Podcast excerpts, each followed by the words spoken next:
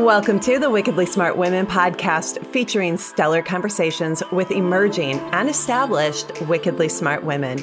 Thanks for joining us today as we celebrate the wickedly smart women who are committed, care deeply, and have the courage to take action and create change all around the world.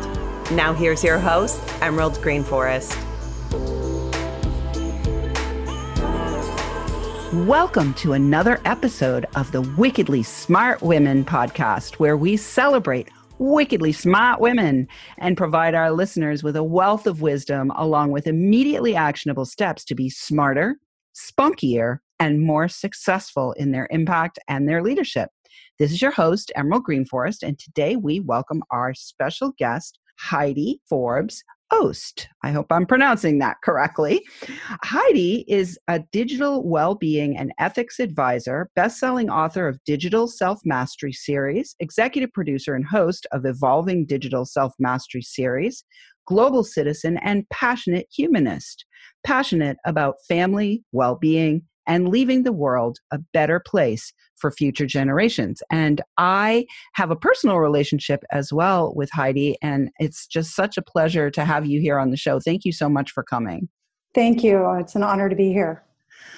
So, here's what we're going to do today, Heidi. We're going to dive in a little bit and we're going to talk about how smart you are because you're one of the most wickedly smart women I know. And I want to talk to you about how you uh, have applied your smarts in your life to create a business and a podcast and all the wonderful things that you have created. Like, what inspired you? What is kind of your guiding light that allowed you to apply yourself and create so much success?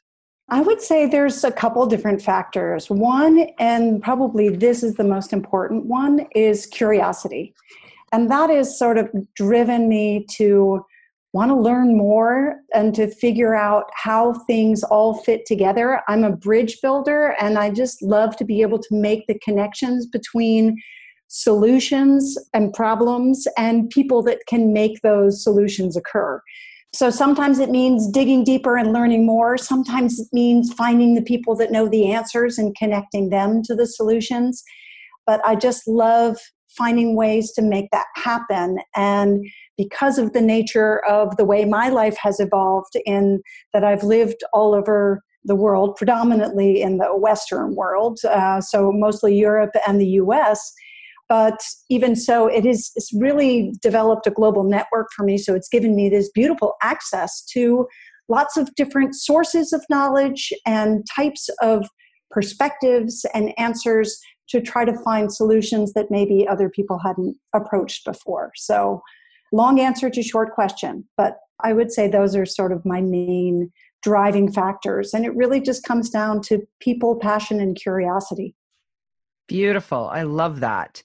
So you're a leader. I mean, I really see you as a leader. So this curiosity, you know, some people could have their curiosity and follow their curiosity and just be gathering information or gathering experiences, but you've chosen to really step into a leadership role. So would you say that you have had any calling in that regard and maybe where that came from and whether you had some kind of incident in your life where you overcame something or just a family environment that inspired you to be in service can you talk a little bit about you know what brought you what called you into leadership well, I would say there's sort of two factors. And as you, it's interesting you mentioned family there. I think the culture of my family, I grew up in an old New England family that was very much focused on, you know, having a good education and serving your community and finding ways to leave the world a better place and even you know it was sort of that principle of if you go to a place you never arrive empty handed you always bring a gift and you always leave the space in a better shape than when you arrived. And really i've carried that through in my work and everything that i do or i try to at least uh, honor that as much as possible.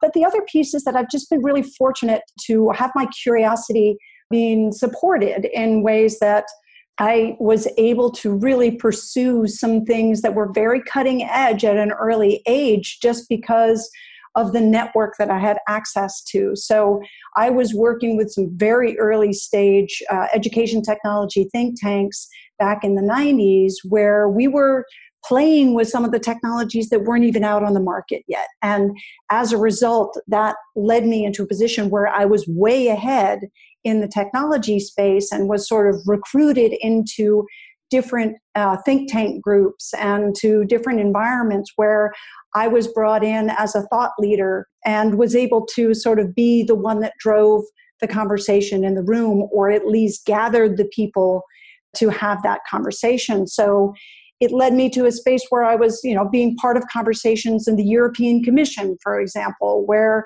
we were having conversations about sort of the future of the internet and what does this mean and whether commerce was even going to occur on the internet and was it just an academic tool? This obviously was back in the 90s this was a very different conversation.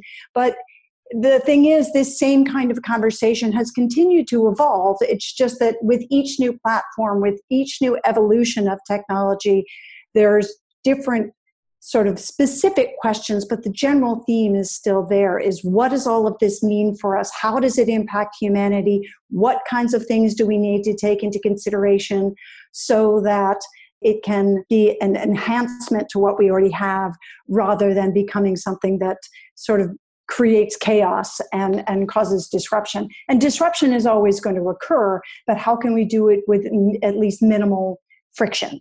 And so I've been very fortunate to have been able to sort of follow that path.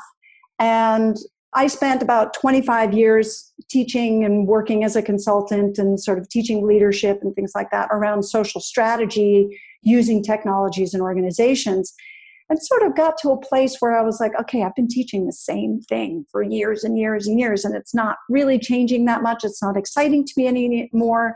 But it was also, there was a lot of other people that were coming into that space, and I kind of felt like, well, my thought leadership isn't needed here anymore. What's needed is an understanding of the underlying reasons for the, why this is all happening because there wasn't a lot of data. There was a lot of you know qualitative data a lot of stories and a lot of you know it was all sort of the soft skills but in order to really get people to understand the importance of uh, the human factor of technology needed to really go back a step and understand the science behind it. So i actually went back to do my phd to really understand that piece and since then I've been really much more working on sort of the human relationship with technology, how we can evolve that relationship, how it's impacting the way we're developing new tools, and how to actually really develop things with a well-being mindset so that we're not creating things that are going to be destructive to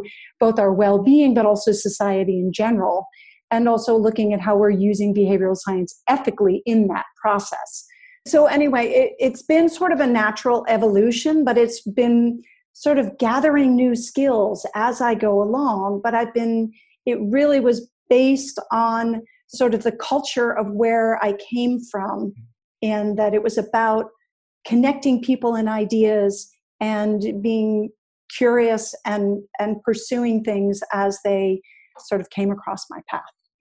So, one piece out of that that I really would love to dive in a little bit deeper on is really around personal power in a time and in a industry in particular where wickedly smart women were probably in the minority. And so I'd love to have you speak about your own experiences, maybe with your own personal power showing up powerfully in a space with other people who may or may not respect you for your smarts. Also if you had any struggles you know do you have any strategies of, that you applied to allow yourself to really flourish in a more male dominated industry for sure?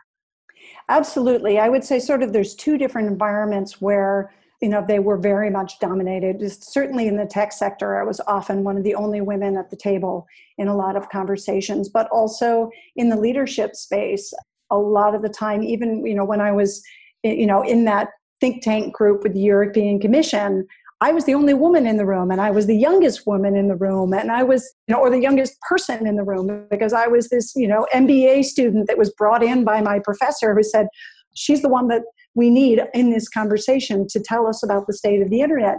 So I was often brought in as this sort of outside factor.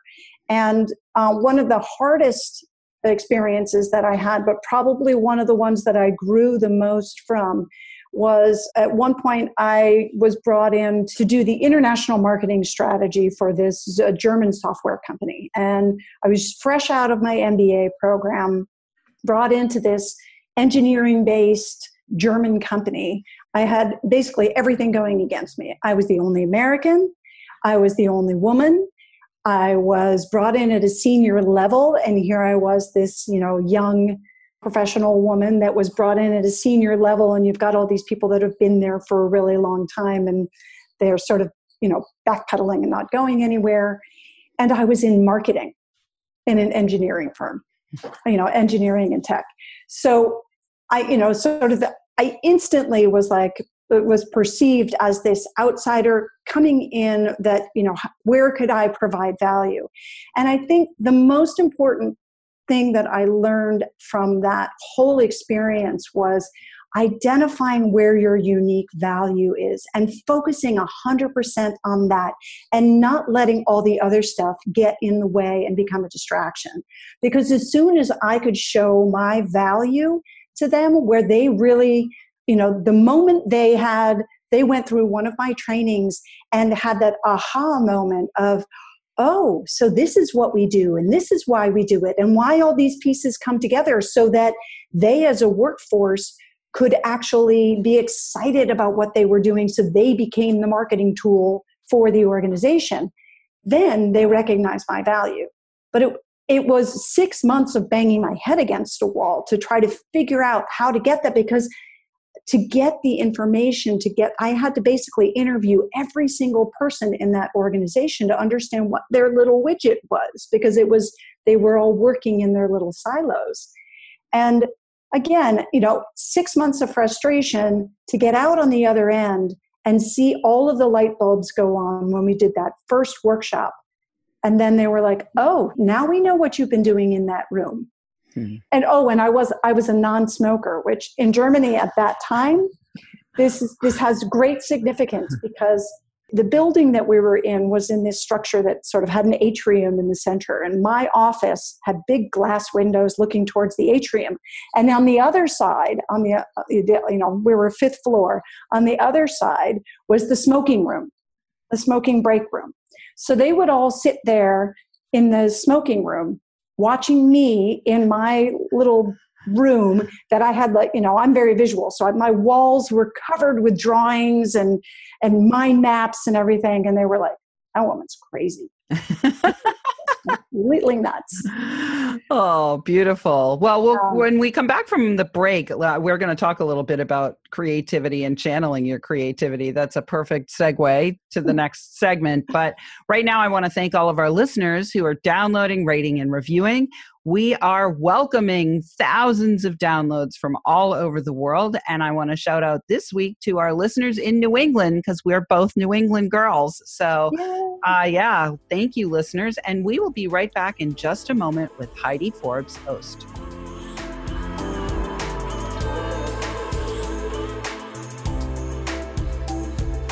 The Wickedly Smart Women podcast is brought to you by the Creative Age Consulting Group.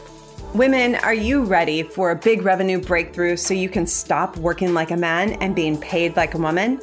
Are you ready to take the leap and go deep to claim your value and convert your wisdom to wealth? Is now the time to fulfill your mission and change the world?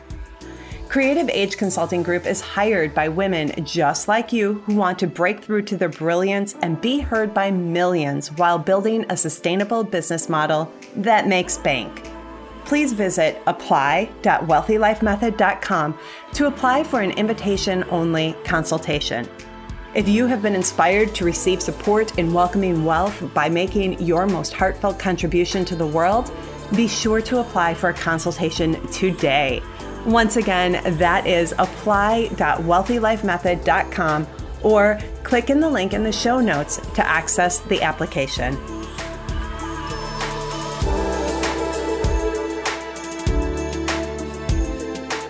Right, we are back with Heidi Forbes Oste. She is the executive producer and host of Evolving Digital Self podcast. And you can find out more about her by tuning into that show. And Heidi, where else can they go to find out a little bit more about you if they want to either hire you to come in and run some workshops for them, or if they would like to host you to speak? Where else can people find out a little bit more about you? Sure, I'm pretty much everywhere on social, on you know, on the internet as uh, Forbes Oste. It's F O R B E S O S T E dot com or at Forbes Oste. Pretty much, if you search for Forbes Oste, I'm the only one there is. So you can't miss me. I also my my company is Two Balance You, and that's the number two balance the letter U dot com. So there's a little bit of separation there because I do some collaboration with other people through To Balance You, and I have a, a few other segments that I do. But uh, you can find me either way, and would love to hear what people are up to and and how we can how we can support them better with uh, making sure that we look a lot more at digital well-being as a as a factor in the future. Great. And there's a note to self to make sure that you have the pronunciation of your guest's last name correct. Oh, well, it's actually Östa, but we don't have the two dots over it. Uh, okay. Östa. Okay. okay. Yeah. Awesome. All right. Well, let's talk about channeling creativity. You know, mm-hmm. most mm-hmm. of the wickedly smart women, and I'm using our New England accent there, wickedly smart, Wicked. wicked smart. Most of those wicked smart women that I know are also wickedly creative. So, can you talk about your own creative process and how you channel your creativity in productive and cash flowing ways? Well, you know, it, it's interesting. So, I mean, I come from a family of, as I mentioned, there's a lot of academics, but there's also a lot of artists. And I actually, in my early stages, thought that I was going to be a singer songwriter and, and uh, did my stint in Nashville and did that whole thing. And always wondered how I was going to integrate that into my work. And what I've found is that there's different ways that it comes out. And it's something about turning 50 where I'm like, I just don't you know give a blank anymore and i'm like mm-hmm. okay i'm just going to use this and so it's you know using things like when i'm speaking using poetry to uh, to help people relate to things. It's while i was doing my uh, my phd i used a lot of graphic facilitation and strategic visualization as a teaching tool which is actually extremely powerful because people process images much better than they do words. And you know whether it's audio or whether it's uh, you know whether it's just text you have to hit if you're trying to really teach complex concepts you need to hit them from all different learning angles. So the um, you know really understanding how you can use the different creative arts and the the visual arts for teaching and for learning is really a very powerful tool. And also just being sensitive to the fact that other people's sensitivities and in some ways, it's everything from what kinds of colors are you using and how are you expressing things that might be counter to your messaging. And sometimes if we, you know, if we don't take care of that, it can actually be very counterproductive for our business and for our ability to really grow. And it's something that can be really simple, whether it's a, an image we use or a color scheme that we use. It may just send the wrong messaging. So it's just being mindful of that and being aware of how we can use those creative tools to get to a much deeper and more trusting relationship with the clients that we're working with and our potential clients and market. Beautiful. So the one piece in there that I really want to just highlight and also go a little bit deeper on that I'd love to have you share with our women listeners around the world is you said, you know, I turned 50 and I finally just said, I'm just going to use this. So, if there was something that you could say to your 20 year old self or your 30 year old self or your 40 year old self or any of the listeners who are listening right now that would help them to unleash you know whatever restraints they have put on themselves on using their creativity and not just using their creativity but using all the gifts that they have what would mm-hmm. you tell them heidi Oh gosh. Well, first of all, as a 20 year old, I don't think I would have listened to my 50 year old. So I'd be like, yeah, yeah, yeah. But I will try. I would say, you know, follow your heart and follow your heart, but use your brain. you know, it, it's not about necessarily building boundaries. I've never been one that's very good at, at coloring within the lines anyway. But I think sometimes I let my head get the better of me and I didn't follow my heart. And now I'm much more heart driven. And that's not just about being soft, it's also being kind to myself. It's not about just being sort of the mushy soft skills things, it's recognizing the hard value of the soft skills and recognizing the importance of self care and personal development in that process and allowing yourself to make mistakes my father recently passed away, and we were joking about sort of what are those expressions that he always used to say that drove us nuts, but just ring in your brain all the time. And one of them that was my favorite was, Did you learn anything? And my mother said, you know, when I, I said, Well, did you learn anything? And she's like, Oh, but did you take that as like he was criticizing what you were doing? And I said, No, not at all. My perception of when he said, Did you learn anything? was you know it's okay to make mistakes as long as you learn something from it. And for me that was really what empowered me to continue to make mistakes and learn from them and to to take chances and take risks. Now risks within reason obviously. You know you don't want to be doing stupid things. Still you still got to use your head. But i think you know and, and that's where that piece of like being kind to yourself is also really important. If it's at the detriment of others or to yourself it's probably not a good idea. But if you can do it by while minimizing the risk go for it. Mm, beautiful.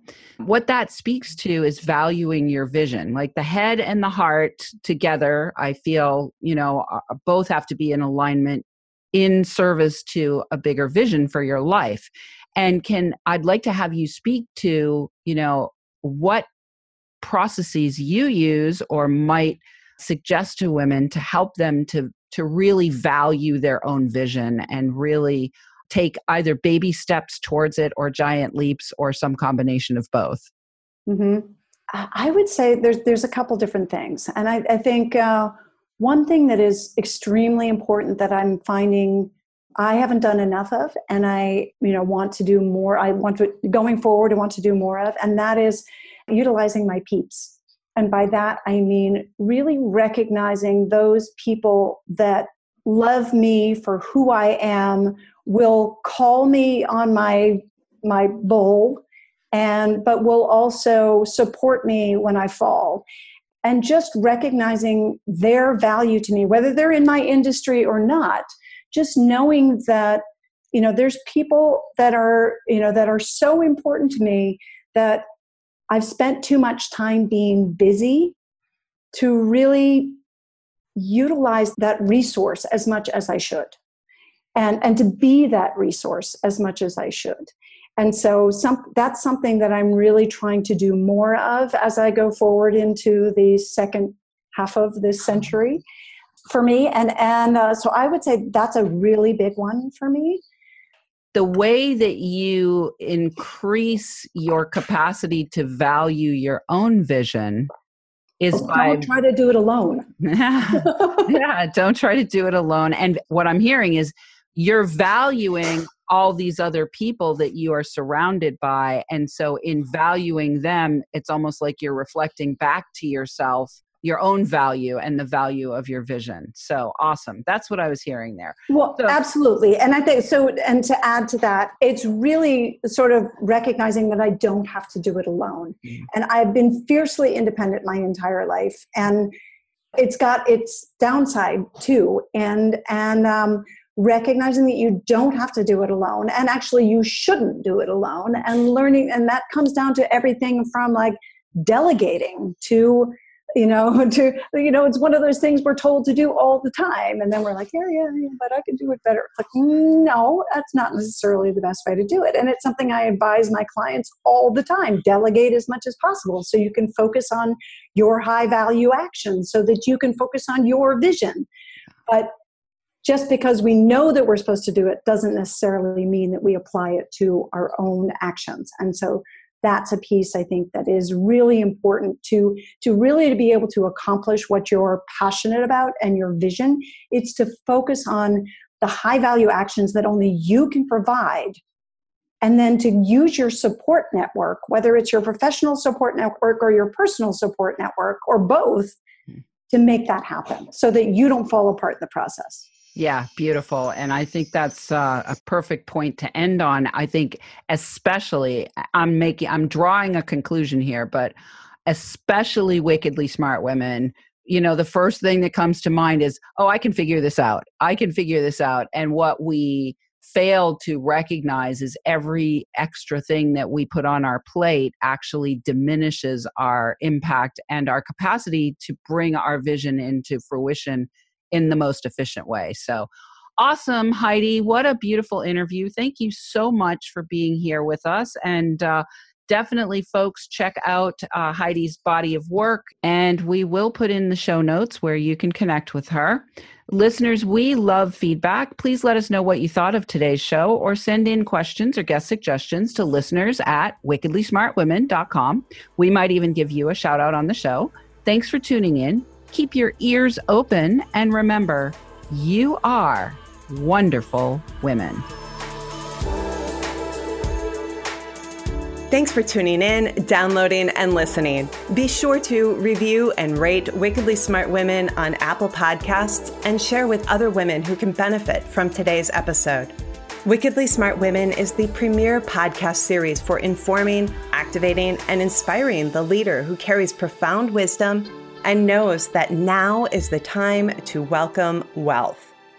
We welcome your feedback and guest suggestions and invite you to subscribe to our mailing list to be notified of each episode at wickedlysmartwomen.com.